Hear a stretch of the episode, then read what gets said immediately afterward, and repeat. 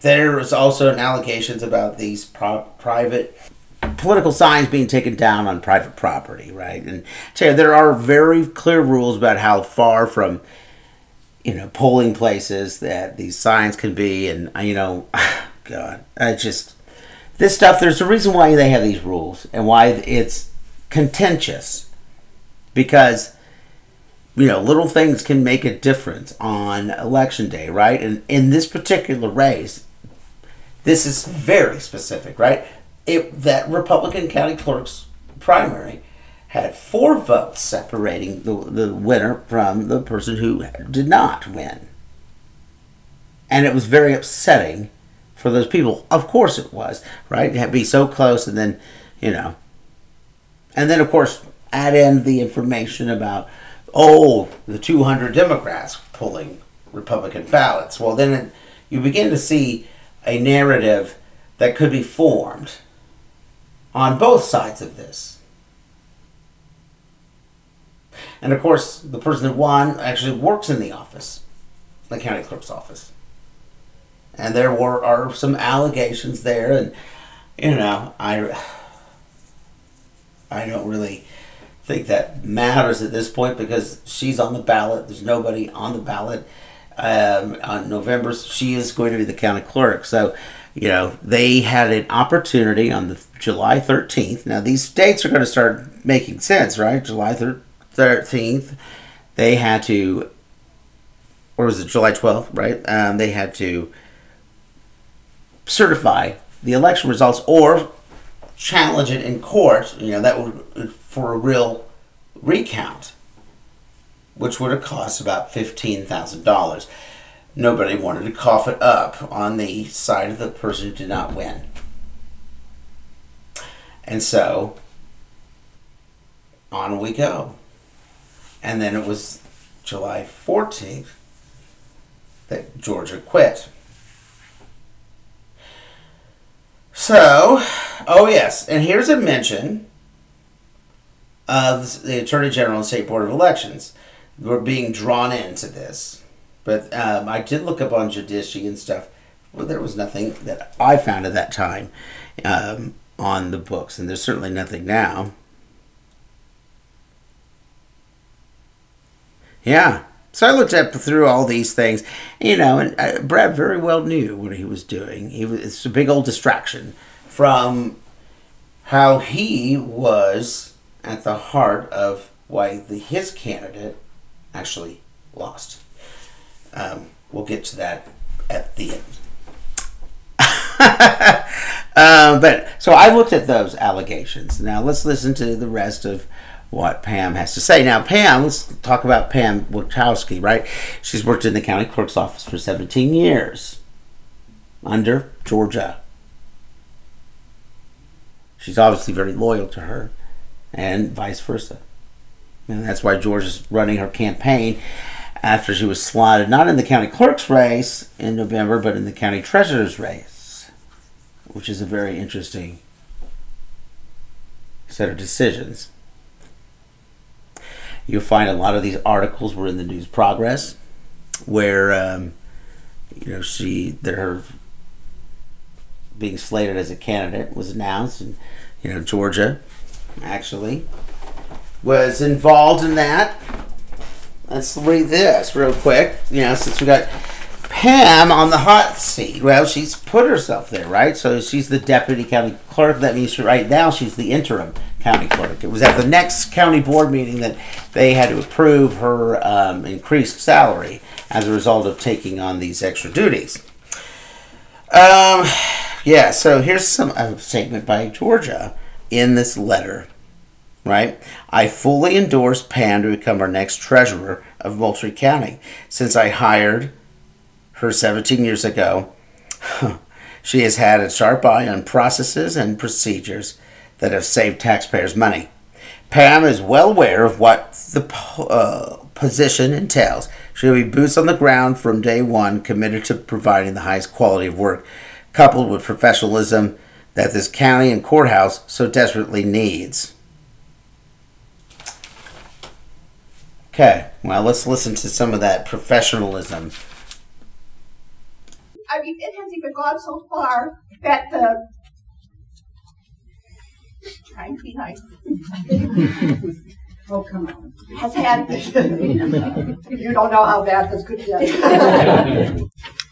um, has had to file a complaint against our office with the state's attorney, saying that, geez, Linda during election time is going and introducing herself as Linda Qualls so that they know. Nobody does that.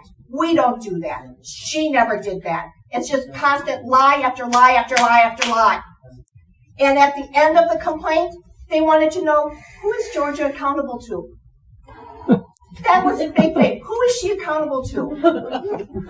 Seriously? Georgia is the most Christ centered, ethical, honest, hardworking public servant, and she makes sure that our office carries out through the highest level of integrity possible. The voters realize this as they've seen in her vote count over the years. She has always been the high vote getter in every election she has ever run. Yeah. Every law change, of which there are many, is thoroughly reviewed for understanding and office procedural changes as needed. At any time that anyone has questions about this office, Georgia was always happy to explain the law or satisfy the reasons for their concerns. However, some people, a certain group of people in the recent past, prefer to show nothing but contempt for this office and our staff. Georgia clearly lives her faith every day. It's too bad that others are so concerned with obtaining power to do the same because their actions speak so much louder than what their words are, especially to the Lord, who's sitting right in here and seeing exactly what it is you are doing all the time. Your lack of understanding of the duties and laws of the office and county government are self-evident. I'd like to know from that person, who do they think they report to? So there you go. That is Pam Witowski running for county treasurer as a Democrat against the incumbent, Stephanie Helmuth. I looked into these FOIA requests. You know, that's the Freedom of Information Act. It's actually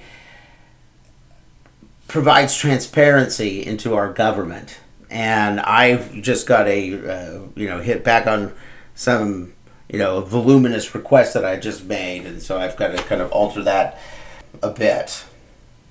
Because, you know, FOIA requests, that is not simple. It should be a lot simpler, right?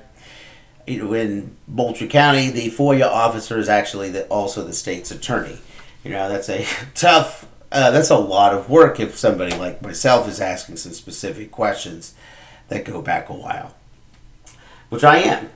I am. Uh, but you know, I have reasons that I am doing that. You know, I I want to thoroughly understand what you know Georgia and Pam and everybody else is so upset about. You know, because I've looked into these allegations about you know wrongdoing or something, and not one, not one person, not one, could tell me anything. And I asked again and again and again. It is one of the saddest things. I mean, it is the hardest thing to unravel a completely bullshit story. Completely made up. Right? It is hard. Uh, but if you provide facts and stuff, people can always, you know, dispute facts because they just ignore them. But a, a, narrative where there's a victim and a hero clearly defined, it that's something that people can really understand, right? I am kind of stunned by some of this. You know, I have a couple of things here about. Um, So I wrote this a bit of a, bit ago, and about some of what Pam has brought up here, right? And it, you know, just the bullying and stuff like that. It does feel like these people. I absolutely believe they believe they're they've been bullied and that they're being pushed around or whatever, just because people happen, you know, in the public and uh, in their roles in that courthouse have asked questions, you know, or demanded, you know, you know, other people do their jobs so that they can do theirs, right? It- you know, it's a it's a workplace that is not, you know, it's not always a paradise, right? You know, you can't be bullied into resigning, though. I think that's very clear, and people should know you can't be bullied into resigning. Now, a person can claim that, but it's their their oath they take, right?